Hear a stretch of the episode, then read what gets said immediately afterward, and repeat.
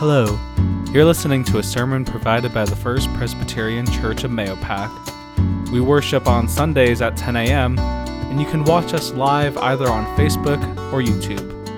And if you're in the area, there's always a seat saved for you. We hope that this message encourages you to continue growing in humility and faith. Thanks for listening. Friends, our second scripture reading this day comes to us from the Gospel according to Luke, chapter 6, verses 27 to 38. And once again, you can follow along with our reading either in your Pew Bible or bulletin insert or a Bible of your own choosing. Let us listen now to God's holy word. But I say to you that listen, Love your enemies. Do good to those who hate you. Bless those who curse you. Pray for those who abuse you. If anyone strikes you on the cheek, offer the other also. And from anyone who takes away your coat, do not withhold even your shirt. Give to everyone who begs from you. And if anyone takes away your goods, do not ask for them again. Do to others as you would have them do to you. If you love those who love you, what credit is that to you? For even sinners love those who love them. If you do good to those who do good to you, what credit is that for you? For even sinners do the same. If you lend to those from whom you hope to receive, what credit is that to you? For even sinners lend to sinners to receive as much again. But love your enemies, do good, and lend expecting nothing in return. Your reward will be great, and you will be children of the Most High for God is kind to the ungrateful and the wicked. Be merciful just as your Father is merciful. Do not judge, and you will not be judged. Do not condemn, and you will not be condemned. Forgive, and you will be forgiven. Give, and it will be given to you. A good measure pressed down, shaken together, running over, will be put into your lap. For the measure you give will be the measure you get back. Friends, this is the word of the Lord.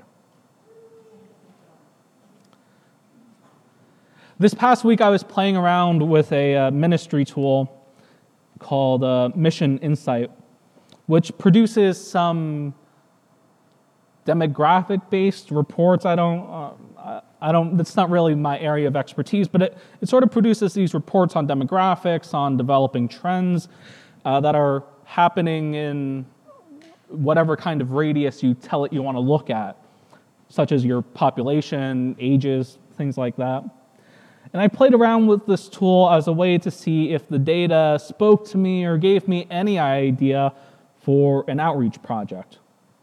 There were nuggets of inspiration that I'll share at a later time. But what stuck out to me in particular was something else. It was reference points that spoke to me about people's most significant life concerns. It listed people's concerns and also some of the points that related to how people felt about their relationship to religion. At the heart of this information was a question of ethos. What values are at the core of who I am? And if I'm asking what values are at the core of who I am, where are these morals and ethics coming from?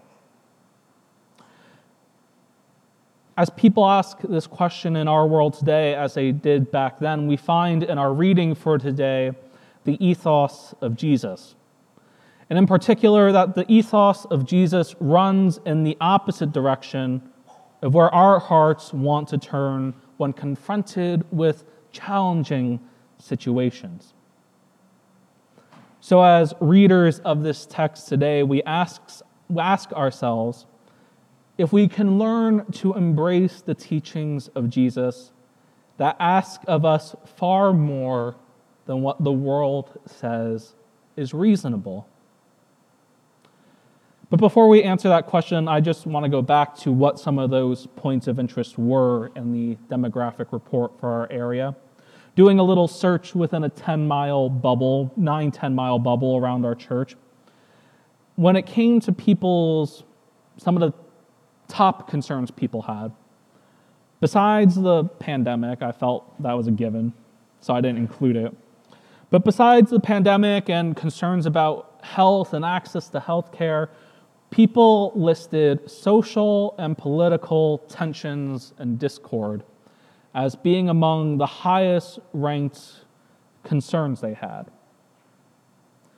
Now, pairing this with the question of religion, it was interesting when people were asked about Jesus, people noted that they would most likely say, when it came to Jesus and religion and to why they weren't participating, that people in the church do not often behave as Jesus would behave. You might not see the correlation at first, but it's there. It's a relationship to people's concerns about what is happening in our world and how they see or perceive the church to not be coherent with putting its message into practice. That in addition to how they perceive external social and political discord, they don't find that the church, with its people who profess to follow Jesus, are really doing anything to help out with healing that discord. If we are to genuinely embrace the ethos of Jesus as it is present within our reading for today, I think it would change people's answers to the questions that were asked. Our reading for today is a continuation of Jesus' sermon on the plain, which we covered last week, which talked about blessings and woes. And to indicate that this is still a continuation, Jesus addresses those in the crowd almost in a way where, hey, if you're still listening, I have more to say. If we're bold enough to stick around and listen to what Jesus is going to say, if we're going to take that leap, we better be prepared. We'll discover that Jesus lays out in full detail what is expected of living a life in covenant relationship to God and how that relationship and its practices carries out into our daily lives. A covenant relationship means that things now are different than they were before. That if we say we are going to follow Jesus, our lives now should be different than they were before. Our actions should be different. Our words should be different. Our attitudes should be different. For if we sow purposeful, malicious discord for individual gain, we will find that there's no room for that in a divine covenant relationship. If we say we follow Jesus, but our lives are publicly opposite to that, to the heart of God, we'll see that there's no room for that in this kind of sacred covenant. For what Jesus lays out for us today flows from the heart of God. And from this heart flows power that is committed to a very different way of life God's way of life. It's a power that levels the playing field a force that directs our gaze not upwards to the heavens as if the heavens are where all our problems are solved, but keeps our eyes focused on what is ahead of us.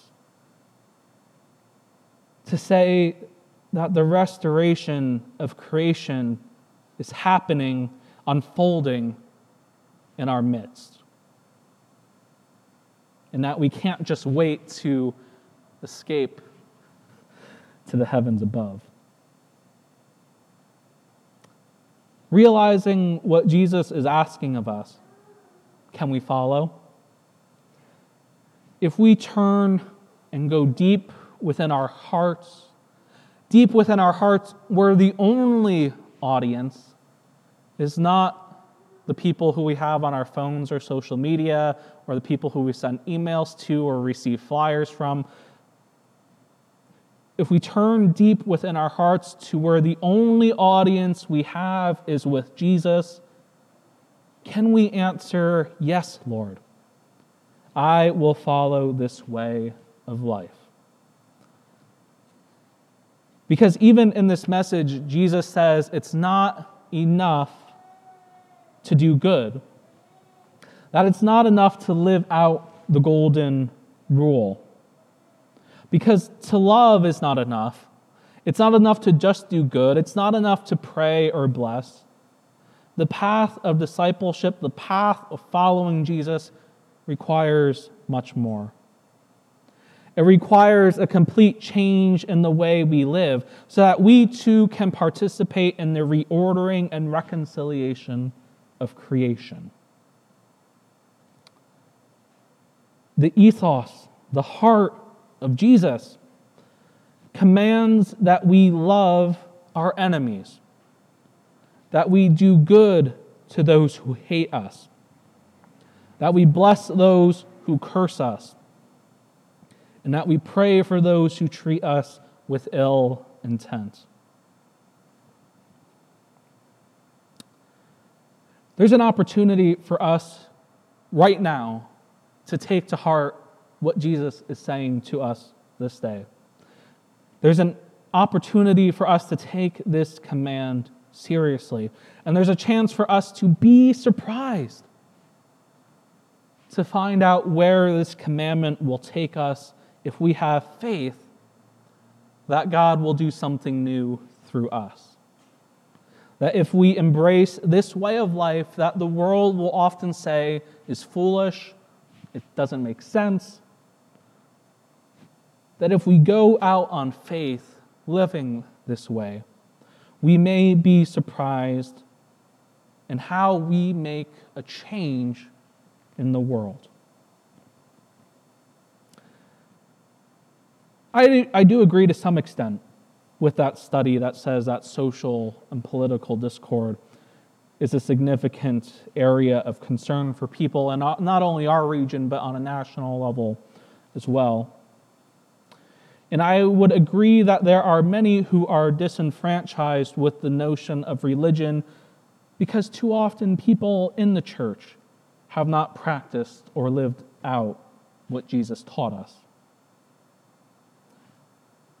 But we can do something about that.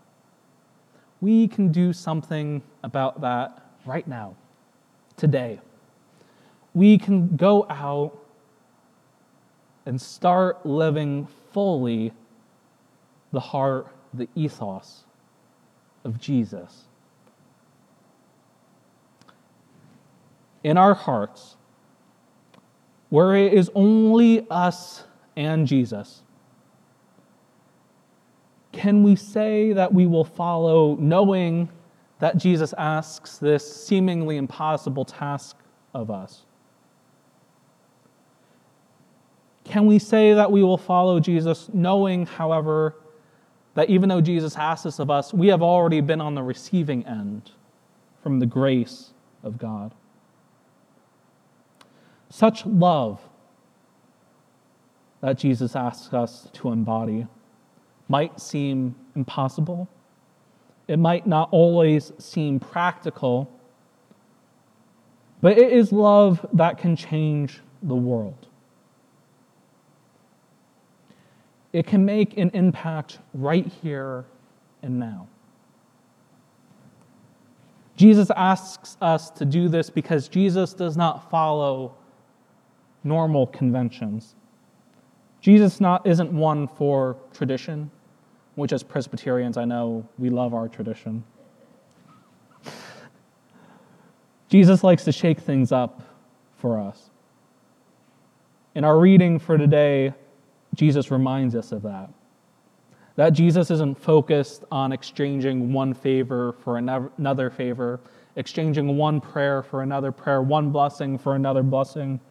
Jesus isn't about the I pat your back, you pat mine.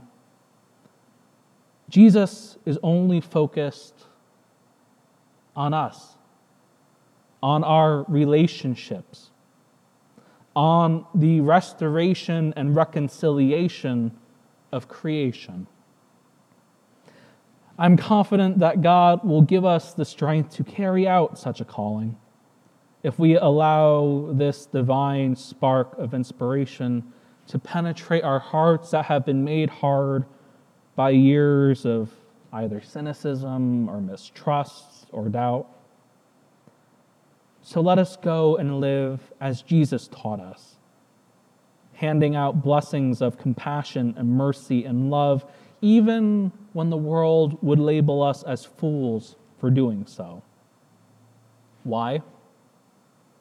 Because, as Jesus said in his own words to us,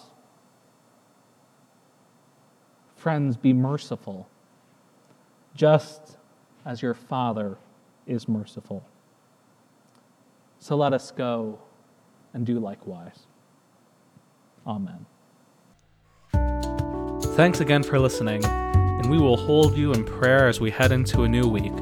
If you'd like to learn more about our church and ministry, or if you'd like to learn how you can support us, you can visit our website at mahopacchurch.org. Until next week, God bless.